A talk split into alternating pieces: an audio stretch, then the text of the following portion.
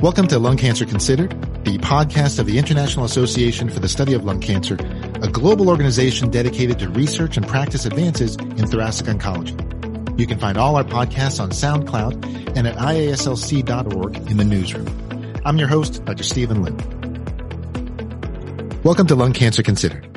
I'm your host, Doctor Stephen Liu, Director of Thoracic Oncology at Georgetown University. I am honored to be joined today by Doctor Tetsuya Mitsudomi. Doctor Mitsudomi is professor in the Division of Thoracic Surgery at Kindai University in Osaka, Sayama, Japan. He's also the current I A S L C president. Tetsuya, thank you for taking the time to join us today. Hi, Stephen. I'm so honored to be here, and uh, I'm a bit excited and also nervous, but I really uh, look forward to speaking with you. Thank you. Likewise, quite a treat. It's been a, it's been a while since we've seen each other. In this episode of, of our podcast, we're going to focus on an important target, K RAS. In the past year, we have seen extremely promising results with some new targeted agents for non-small cell lung cancer harboring a K RAS G twelve C mutation. Long thought undruggable, we have agents now likely on the cusp of approval for this challenging subset of lung cancer. Tetsuya, can we start for the audience by maybe reviewing some of the data? Uh, at uh, W C L C twenty twenty, we saw the results from Doctor Bob Li from CodeBreaK one hundred. Can you help us review some of those data? Yeah, of course. The Doctor Bob Li from Memorial Sloan Kettering uh, presented his data about the K RAS G twelve C specific inhibitor sotorasib. The trial name is CodeBreaK one hundred, uh, res- registration phase two trial. And uh, in, in this trial, uh, one hundred twenty-six patients with uh, lung cancer, non-small cell lung cancer with K RAS G twelve C, which is glycine two cysteine mutation at codon twelve, was recruited, and uh, sotorasib at uh, dose of the nine hundred sixty milligrams was administered. And those, those patients are heavily pretreated. About forty-three percent are receiving as a second-line treatment, thirty-five percent third-line, fourth-line, twenty-three percent. And uh, the result was really amazing. That the response rate, confirmed objective response rate, was thirty-seven point one percent, and the only sixteen point one percent had the progressive disease. So that means uh, eighty point six percent was disease control rate. And uh, progression-free, median progression-free survival was six point eight months. So that was uh, longer compared to the other uh, chemotherapeutic trials for the patients with K RAS mutations. And uh, in terms of the safety, treatment-related A E was uh, not so great, uh, not so often. Any event, any grade was observed as about seventy percent, and grade three is twenty, uh, a little bit less than twenty percent, and no fatal uh, treatment-related A Es. A E occurred, and the treatment discontinuation was in uh, was observed in seven point one percent of the patients, and the dose modification is also twenty-two percent. And he also presented some uh, exploratory data about the relationship between the P D L one status or KEAP one, S T K eleven. And there appears some interesting signals. For example, the, the, the response rate appears to be lower for the patients with a higher P D L one expression, but the, obviously the number of the patients is still small, so we have to stay tuned. So in conclusion, the sotorasib, uh, the first G twelve C specific inhibitors showed very, uh, very promising activity against the patients with non non-small cell lung cancer patients with the G twelve C, K RAS G twelve C mutations. I, I think that's my take. Yeah, pretty pretty remarkable efficacy. I, I share your enthusiasm here. We've got pretty high response rates, as you mentioned, very heavily pretreated, eighty-one percent with with prior chemo and prior I O, so very heavily pretreated, and and it's nice to see a, a clear signal. And you know that paradigm we look for, where you see uh, a good response rate and, and a very favorable safety profile, giving you that big therapeutic window. That's that's really what we've been missing for K RAS. You know, over the past year, we've also seen a little bit of early data for a different K RAS G twelve C inhibitor. Yes. Um, can you tell us a little bit about the, the other drug on the horizon? Yeah, okay. That that is uh, M R T X eight forty-nine, and now it's called Adagrasib. It's very difficult to say, but uh, that data was presented last year by Doctor Pasi Jänne. And uh, in this uh, R B smaller phase one two trial, so the available patients was fifty-one, I guess, and the response rate was forty-five percent, and the disease control rate was ninety-six percent. So that is really amazing, and even better than the numerically better than the, what I described about uh, uh sotorasib. But uh, obviously the number of the patients is smaller. But I, I think that it's a similarly active drug against G twelve C. And if you see the structure of the, those drugs, it's a bit different uh, as far as I feel. So these drugs may have the somewhat complementary roles, but anyway, uh, we we should wait for the uh, newer data or patients, uh, newer data with more patients in this drug too. And I I heard that uh, many other K R A S G twelve C is also being developed by other pharmaceutical companies. Oh yeah, I, I get that sense too, that we're really on the. on the on the, the wave of a lot of other K R A S drugs and some pan-K R A S drugs that also look pretty mm-hmm. encouraging. But certainly these two farthest along, and, you know, Tetsuya, I can tell from from your voice you're very excited about these. Uh, and I also find these data encouraging. But maybe play devil's advocate here. The response rate we're seeing here, if we look at the CodeBreaK one hundred, sort of in the high thirties, uh, it's better than chemo. But it does seem lower than our other targeted yeah, drugs like osimertinib, like alectinib. Do you care to comment on that? Is that the right frame of reference we should be using? Yeah. I, I actually, I checked uh, the several other trials in that was performed for the uh, those second-line and third-line setting. So one was the REVEL trial, which is uh, for the second-line trial, not limited to the K R A S, but in this trial, docetaxel plus ramucirumab arm had the P F S is four point five months and uh, O S ten point five months. And uh, in the in the K R A S specific trial, like SELECT trial, which is uh, compared the docetaxel versus docetaxel plus selumetinib, which is M E K inhibitor, the P F S for the doce arm was two point eight and the doce plus selumetinib was three point nine. And the other trial, Juniper trial, is uh, comparing the erlotinib versus uh, abemaciclib, which is a C D K four slash six inhibitors.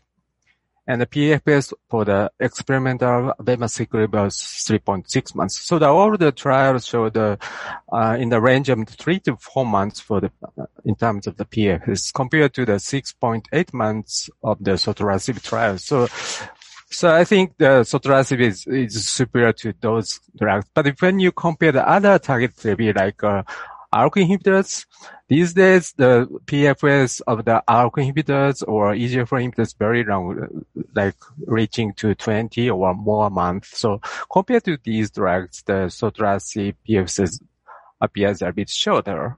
Mm. But I mean, the dependence of the tumors on the certain oncogenes are different depending on the oncogene itself. So the, I think the dependence for the K R A S is relatively small and compared to the, in the case of the A L K or R O S one or maybe E G F R. How, how okay. do you think? Yeah, I, I, I agree. I think that what, you know, what, what you're really illustrating is that, you know, when we think of targeted therapy, we'll make comparisons to E G F R to A L K, but maybe that's not really the right comparison mm-hmm. because for K R A S lung without these agents, as you mentioned, are, are most active combo would be docetaxel and ramucirumab. And, you know, and if you look at other combinations just in that K R A S subset, you know, the sotorasib numbers look even more impressive. Yeah. So, uh, uh, very encouraging. Um, but, you know, that thirty-seven percent response rate, do we think that that number is high enough to use this drug in the first line setting?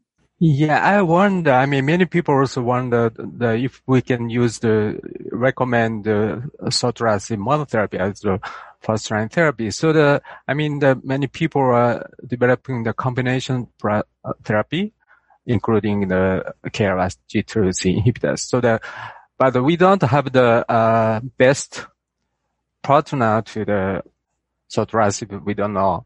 maybe chemotherapy, immunotherapy, or downstream inhibitor like uh, M E K inhibitor or the S O S one inhibitor, C Y P two inhibitor. There are many. So, but who knows who, who, what is the best at this moment, right? Yeah. Yeah. So different combinations to explore. And uh, yeah, I mean, the, the future looks promising. It, it's good to, it's good to have an active drug. Mm-hmm. So these drugs not yet approved, but certainly exciting, good response rates, excellent safety profile, combinations under investigation.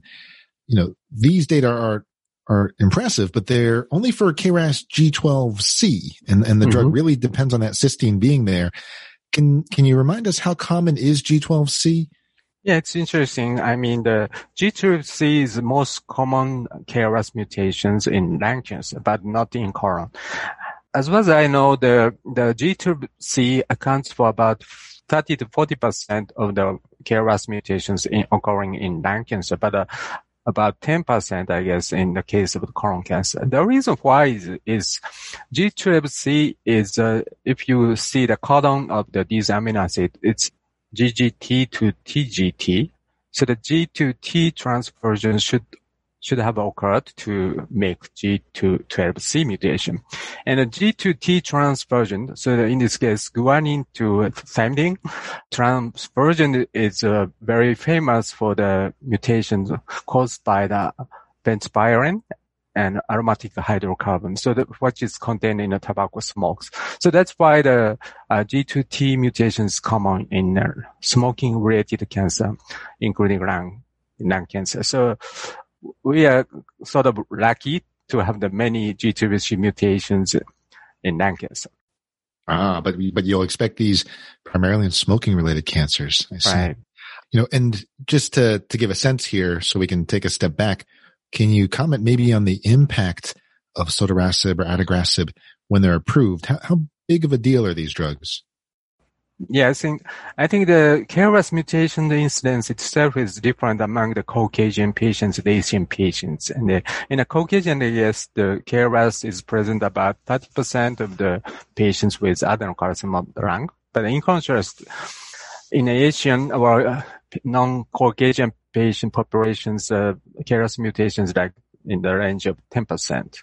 So it's kind of the opposite status, uh, in the case of the E G F R gene mutation. E G F R is common in our patients and it's relatively rare in the Caucasian patients. So that's very interesting.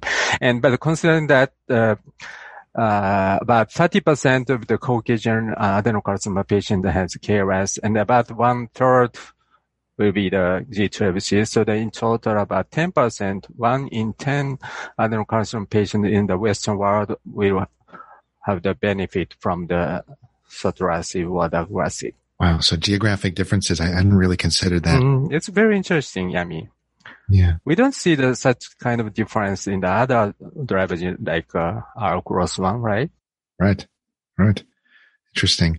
You always, always blow me away with just the, the wealth of knowledge, Tetsuya. Now, this is not a new oncogene. You know, K R A S was really one of the first. It's very old, right. Very old. So why has it taken it so long to, to get a targeted agent here? Yeah, it's very interesting, I think, to to think why the K R A S has been so difficult to be targeted. It is, I think, when I uh, looked up in the in the book, it was originally cloned and uh, in in the C uh, serial K R A S was cloned in nineteen eighty-two, I guess, and the point mutation in lung cancer was identified in nineteen eighty-three. So it's like uh, about uh, forty, thirty something year old, maybe. As old as you? Yeah. Yes. Even, right.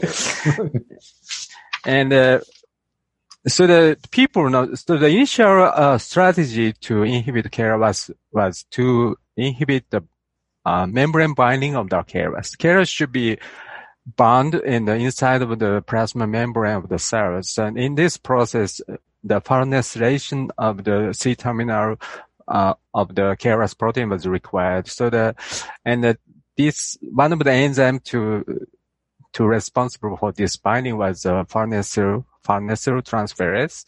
And the farnesyl transferase was inhibited by the statins, which was used for the hyperlipidemia, hypercholesterolemia. So that I remember when I was um, studying the K R A S back in the nineties, maybe we talked this uh, time or later. But uh, one of the my um, my teacher was uh, studying the uh, rovastatin, yes, uh, whether the rovastatin can inhibit the K R A S positive lung cancer cell lines, but it didn't work because the uh, later it turned out that the uh, that that kind of the uh, membrane binding was very complex, and there is uh, some uh, alternative pathway. In this case, if you inhibit the farnesyl transferase, then the geranylgeranyl translation occurs. So that will bypass the blockade of the farnesyl transferase. Then, then the next strategy was to inhibit the downstream pathway, like uh, A L K M E K pathway. But uh, again, the R A S downstream pathway is so complex and so redundant, it, it didn't work very well. And also the several investigators found to, uh, several investigators to try to find a synthetic lethal genes, which means that uh, if you inhibit some genes in the K R A S positive tumors, some, in some cases the cell may die. So that if you find that such kind of the gene, which is the synthetic lethal gene, you may treat the patients with K R A S. And uh, a lot of the genes were listed as a synthetic lethal gene. But that means, I mean, there are many. That means the, all the K R A S is not same, and uh, this strategy does not work as well. Very well.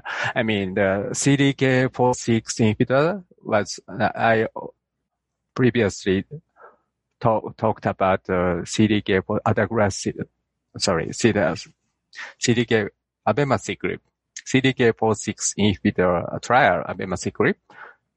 So that C D K four slash six is also found as a synthetic lethal gene, but it didn't work in the human. Then Doctor Shokat, I guess, the group found the G twelve C inhibitors. And the G twelve C is cysteine, and the cysteine has the capacity to form a, a covalent bonds with the drugs. And also it can fit the, the pocket near the uh, switch to, so-called switch to region of the K R A S. Otherwise, it is very difficult to find a pocket that can fit the fit the certain drug. So that's why the uh, direct inhibitor of the K R A S was very difficult to develop. But in this case, they found a uh, nice pocket, and the drug can uh, bind by the covalent bond bindings to the K R A S in the case of the G twelve C. So that's my understanding. Yeah, no, it's it's quite a quite a history there, and you know the synthetic lethality is always so appealing. But you're right; it, it often works in vitro quite yeah. well, but then when we introduce it in the patients, much, much more complex. Now, clearly you've, you've condensed decades of history into, to just a few minutes. Uh, also, I, I would like to uh, note that, uh, not all the K R A S mutations, I mean, uh, not all the lung cancer with K R A S mutations are dependent on the K R A S activity, which was shown by the uh, shRNA experiment. So if you treat uh, cells with K R A S mutations with uh, shRNA targeted to K R A S. If the cells are completely dependent on the K R A S, they should die, but not all the cells, cell lines die upon uh, um, K R A S shRNA treatments. And uh, there's some uh, observation that those cells has uh, E M T phenotype, so epithelial mesenchymal phenotype. So that those cells uh, appears not dependent on the K R A S, so that even with the sotorasib w- w- would not work for this kind of the uh, cancer with the mesenchymal phenotype. So oh. that's very interesting. I don't know the exact mechanism, but uh, at least you can you can you may be able to select the patients who will be benefit more from the sotorasib. Yeah, I, I agree. I mean, we see a, a good response rate, thirty-seven percent, but when you look at that swimmer's plot, there are some people that are really, you know, going strong at a year and some that are a little shorter. Maybe we can refine yes, that population. Right. So heterogeneous, right? Yeah, very, very much so. I can tell you, you have a personal connection to this subset. And if I recall correctly, a lot of your early lab work was in K R A S. Is that right? Yes. I mean, I s- spend, uh, about two years in uh, N C I, Navy, Bethesda, Maryland. And my boss was Doctor late Doctor Adi Gazdar. Oh, yeah. And uh, very interesting that uh, I was a postdoctoral fellow at that time.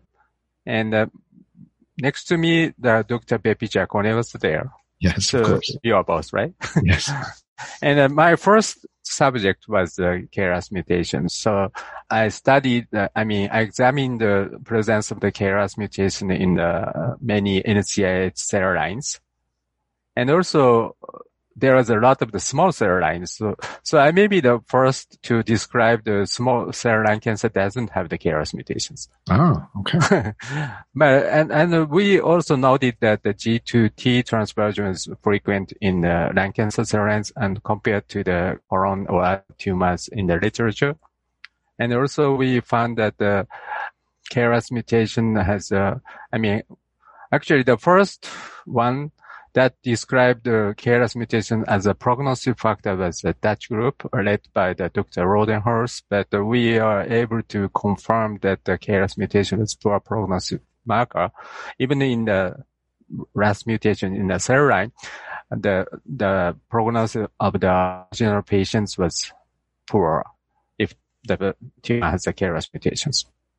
I mean, sort of the, that's the, of the first experience for me to do the molecular biology studies in lung cancer. Well, it's it's an important group to to focus on, and here we are now with you know probably multiple drugs likely to be approved here. And to me, this is this is a really important conversation, Tetsuya. I mean, we're going to have you know targeted drugs approved. They're, they're going to have solid response rates, be well tolerated, very important options for our patients. But I think as as investigators, we have to remember the road that got us here because, you know, all of this work is going to be important as we further refine our population, as we try to hone down our predictive biomarkers more. And as we try mm-hmm. to introduce these in the frontline setting, we can't forget uh, all, all the lessons we learned along the way. Big impact in the field. Tetsuya, this has been, this has been great. But if I could maybe just take a little more of your time, could you share a little bit about your own personal career path? Uh, you trained as a surgeon and as a basic scientist, correct? Yes. I mean, when I, um, I was a medical student, I, I mean, uh, I was, um, very, uh, how can I say? I mean, I was, um, not very sure whether I, I can be a, I'd be a surgeon, I would be a surgeon or an internist or, but finally at that time in Japan, the, the cancer was uh, mostly treated by surgeons. So I, initial um, motive to to uh, choose surgery was um, because I wanted to be a cancer doctor. So that's why I eventually chose uh, surgery. And uh, it was, I mean, it's very uh, fun to uh, see myself to improve in the surgical skills. But uh, even with uh, I have the uh, world number one surgical skills, it, it's not possible to cure the older patients. So I thought it's necessary to learn about the basic science of the cancer. So when I was a, a graduate student, I uh, I did uh, some uh, cell cycle studies using the culture science. When then I returned to the surgical practice, then then I had the opportunity to, to study abroad. And so the reason why I chose the Addis, Adi or John, John Mina's laboratory was uh, they developed a lot of cell lines and the, the starting to use the P C R technique to examine the, the mutations of oncogene or tumor suppressing mutations. So that's why I joined that laboratory. It was very lucky that they accepted me. And that was from eighty-nine years. And uh, eighty-nine is the year that the p fifty-three mutation in the lung cancer was discovered by, by Tak Takahashi, who is now in the Aichi Cancer Center, but uh, in, in the John Mina's laboratory. And then I studied R A S. And uh, I mean, which actually formed my basis of the, as a researcher, surgeon scientist basis was formed at that time. And then after I came back to Japan and I started to, to make a, a tissue bank, sort of, and studied a lot of the genes for the, whether it is, uh, it is, uh, reflects, whether it reflects the non-clinical behaviors, the tumors in the patients. And I, I described uh, several prognosis factors, but uh, in general, those prognosis factors is not so strong and uh, sometimes not reproducible. So kind of, uh, I mean, I started to be uh, a little bit disappointed. Then the uh, two thousand two, gefitinib was approved in Japan, so which was uh, the first in the world. Then, and I was so amazed that some patients responded so nicely, but other patients did not respond at all. So there must be something. And I, I also searched for the several uh, biomarkers to predict uh, response, but uh, of course we could not. But uh, two thousand four, the the Pasi Jänne's group, uh, Tom Lynch's group, uh, William Powell's group published a paper that described the E G F R mutation can be the predictive factor for the E G F R T K I. So the, I uh, we started to study the E G F R mutation in uh, already um, accumulated samples, surgical samples, and we are able to publish the Uh, the results of the E G F R mutation, and also we confirmed uh, their findings that the E G F R mutation is a strong predictor of the E G F R T K Is. It was lucky that the E G F R mutation, as I told you, uh, is frequent in the Japanese population, so it's easy to find many patients with E G F R mutation. Then I was so, again, so lucky to be a P I for the clinical trials comparing the E G F R T K I ERESA with uh, chemotherapy, platinum doublet chemotherapy in, in our W J T O G trial. So, so that forms my, uh, my scientific basis uh, leading to the clinical studies. And uh, that was originated from the, uh, my N C I life days. Well, the, yeah, I don't think we can overstate the impact that that lab, you know, that Doctor Gazdar and Doctor Minda's right. lab. Yeah. It's really a real pity that we lose uh, Adi two years ago. Yeah. No, but the, the impact on the whole field, I mean, the whole field was really born in that lab, I feel like. Mm-hmm. Um, but, you know, you, you, Tetsuya, you keep saying that you're, you, you've been very lucky to be in all these places. I get the sense that Uh, it's a little bit more than luck. And so, uh, certainly very, very humble of you, but, you know, we, we make our own luck, I guess, as Billy Zane says. So, you know, I S L C really stresses the importance of a multidisciplinary approach to, to lung cancer, and engagement of thoracic surgeons is really critical to advancing the field. I know it's a passion of yours. Any advice for young surgeons who might be listening who are interested in a, a research career? Yeah. So, I think that the, the multidisciplinary nature, I like the multidisciplinary nature of the I S L C very much because uh, I'm kind of the, I mean, sort of in-between person, right? I do the surgery, I do the research, I do the drug therapy. But uh, through that kind of the uh, knowledge or interaction with the different field of pe- people in for the different subjects will make you very stronger. So, I hope that many young surgeons are also interested in the basic aspect of the study, which is very interesting. Also, I know that uh, robotic surgery or beds or single port beds is also interesting. But at the same time, I mean, the basic science of the cancer in general and, and, uh, its application to the clinical, I mean, the treatment for the patients is very interesting, and you can do that relatively easily. So the, and uh, on the other hand, and the patient who is a candidate for the surgery is very closest for the cure. So that before we cu- are able to cure the patients by the drug therapy, I mean, stage four patients with drug therapy, we may be able to uh, cure the earlier stage patients. It's easy, more easy, easily, more easier. So I, I hope that every young surgeons will have the uh, experience with the basic science for a certain period of time, and then incorporate those knowledge to the future surgical therapy of the lung cancer. It's, it really is a challenge to do both. I, I think you do both quite well. Yeah. And, you know, all while managing many other roles, you're also the I A S L C president during a pretty eventful year. Any reflections on how the I A S L C has adapted during this COVID pandemic? Yes. I mean, so as you know, that all the I A S L C meeting is, was transformed to the virtual meetings.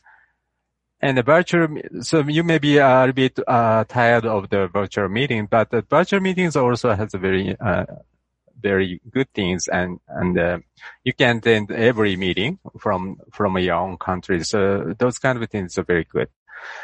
So that's a, it's a, one of the mitigation for I S L C, and uh, uh, and uh, also the office members, including. including Becky Band, who is in charge of the this podcast, is uh, frustrating too. So they have to work from home. But uh, I mean, the office management was well done during this uh, this uh, pandemic. And uh, yet, uh, the scientific projects like uh, staging, major pathological response, or E L E C, E L E C is um, early lung imaging confederation, which is making the uh, imaging. C T imaging database, creating the C T imaging database uh, on the webs, and uh, other uh, scientific projects uh, are actively pursuing. So that we, we don't actually do not uh, reduce our activity as an association, and uh, keeping the motivation or the or the uh, members is a uh, great things. They've really done a great job in. And very impressive as how you've been able to maintain productivity here.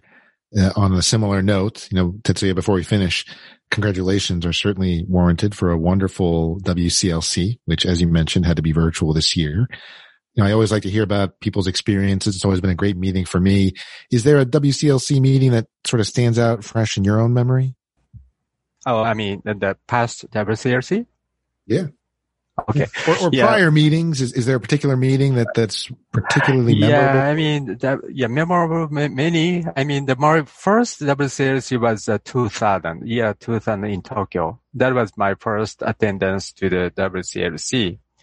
And, uh, and I, since then I attended every W C L C meetings, and uh, everyone is very impressive. I mean, when I first present my data in the, the big auditorium, it's really, I mean, exciting and uh, rewarding experience. And also outside the W C L C, there's a lot of the uh, smaller meetings. And I was really impressed uh, at the target therapy meeting, which was uh, organized by um, by Fred Hirsch or Paul Van. One time it was in uh, Taormina in Sicily, so it's very uh, very nice place. And it was so impressive to me. I, I, I can't remember exactly the, what I learned in that meeting, but I clearly remember the very uh, nice uh, scenery there.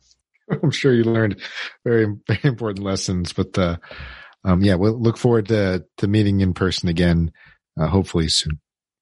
So, Tetsuya, wrapping up this podcast, I want to thank you for your time, uh, for your insights, for, for all the great work that you've done. And certainly want to thank the audience for listening. Don't forget to like the podcast and share it with your colleagues and friends. Please stay safe and be well. Thank you for listening to Lung Cancer Considered. You can find all our podcasts on our website, w w w dot i a s l c dot org, in our newsroom or on SoundCloud. Please take a moment to rank, like, and share your favorite episodes with your colleagues.